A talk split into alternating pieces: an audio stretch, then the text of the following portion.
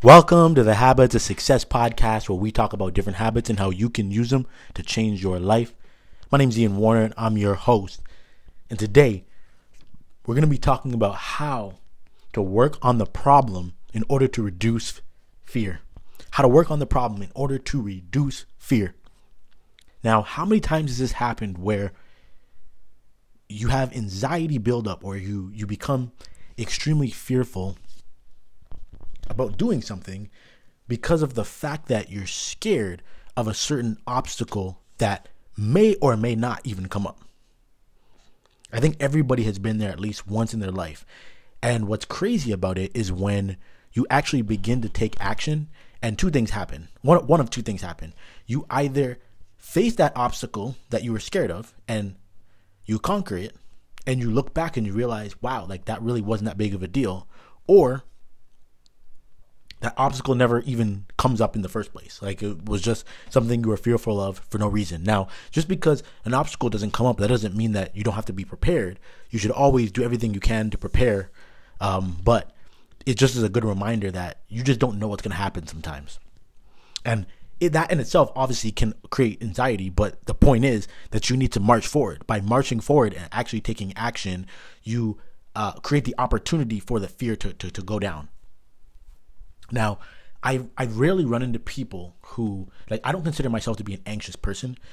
When I when I had met my wife, my wife was very anxious, and she comes from a, a family that has a lot of anxiety, and people have been you know given anxiety medication and all that type of stuff.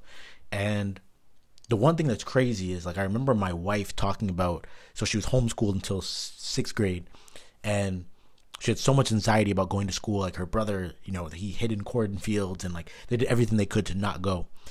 And the only thing that got them over that was actually taking the step and just going and just dealing with that fear and realizing that there wasn't a reason to be as fearful uh, as as what they thought. It was a lot of stuff they were building up in their mind about what could happen. But my point is where I'm going with this is that anxiety stems from a lack of action a lot of times. I, I very rarely see people who are huge action takers. They're always making progress forward on things, and they're always full of full of anxiety. Like it's very rare. Usually, it's the other way around. Like it's people who are not taking any action. They're not taking any steps. They're not doing anything, and they're just coming up with scenarios in their head of things that could happen, things that could go wrong, problems that they just haven't seen yet or haven't thought about, and that's what creates the problems for them. So what you want to do is you want to think through in advance, and some some people have already done this. All the obstacles, right? Like that's the easy part, right? Anybody can sit and come up with problems and things that could happen. But then from that, you want to create plans to overcome them. That's the part that a lot of people don't do. Anyone can come up with the obstacles, but you actually create a plan and say, okay, here's what I'm going to do for this obstacle. Here's what I'm going to do for that obstacle. Here's what I'm going to do for this third obstacle and then start executing those things. It's no different than thinking about and, and that's the thing you don't even have to wait for those problems to come because like i think about this in terms of our house. One thing i did was I, I bought a fireproof box right? Just in case the whole house catches on fire everything burns down we have a box in our house that will have our passports all the other important things important documents that we would not want to be burned down. Obviously you don't want anything in your house to burn down but you're preparing for the absolute worst case scenario. Having a fire extinguisher in your house all these type of things having an alarm alarm system these are small things you can do to prepare for worst case scenarios and the hope is that they never happen and you don't have to face them. And this is the same thing here. Come up with plans that allow you to start taking action now, regardless of whether that, that obstacle arises or not. That will give you confidence going forward that even if it does happen, your anxiety levels can be low because you already have a plan and know what to do. The third thing that you need to remember is that there are always problems. There always, always, always, always are going to be problems. There's always going to be obstacles. And there's no point in trying to find a path in life that has none. It, like you can think about living in your your basement of your parents' house, just living in a box, telling your your, your mom just three times a day, come down with a shovel, throw some food down into your box. You don't go anywhere, you don't do anything. Like, does that sound like a good life?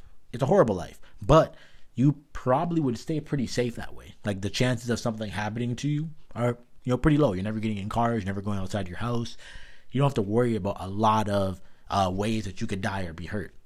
But like I said, you're not living the type of life that anyone would want to live. the better thing to do is accept problems and reframe how you see those problems, which we're going to talk about. But just know that they're coming. When you start your own your, your, a new business, expect there to be money problems. Expect uh, uh, things to come up that you did not expect to come up. And when those things come up, you don't have to be shocked like, oh man, I thought this was to be this smooth sailing ride. There's no point in doing that because you know problems are coming. And when I talk about reframing, the last point I want to make is let problems excite you. Let them excite you. And when I say that, it's like you can sit there and see an obstacle come into your life and you can say, well, there's an obstacle here oh no, my life's over. This is sucks. This is hard. I don't know what to do. And you can just gripe about it and complain about it. And that will do absolutely nothing for you. But, or you can get excited. And if you get excited, what you're actually doing is you're saying, I see this obstacle. I recognize that it wants to stop me. One, it's not going to stop me. Two, this is a good thing because I know it's going to make other people quit. The value in life comes from the obstacles. It comes from all of the things that make the path difficult and make people quit. That's why something is rare. That's why gaining a lot of money or becoming extremely healthy or uh, having a good spiritual life, whatever it is, having a wonderful marriage, all these things, they're hard. And they're hard because there's so many obstacles. Marriage is hard because you have kids that creates obstacles. You have social media that creates obstacles. You have other women and men that create obstacles. You have all these things. You have disagreements. You have money problems. You have all these things that could get in the way of having a good marriage. So when someone has one, you respect it because you know how many obstacles they had to go through in order to get to where they are. Let the problems in life excite you. So again, just to review. To reduce this fear, you have to remember action is going to be your best friend here. Doing nothing is, is your worst enemy. The second thing you want to do is you want to find the obstacles in advance, as many as you can, and create plans to overcome them. You have to remember that there will always be problems, and then you can reframe those problems and let them be an, an exciting thing for you instead of a hindrance. That's what I got for today. Y'all be blessed. Have a good one.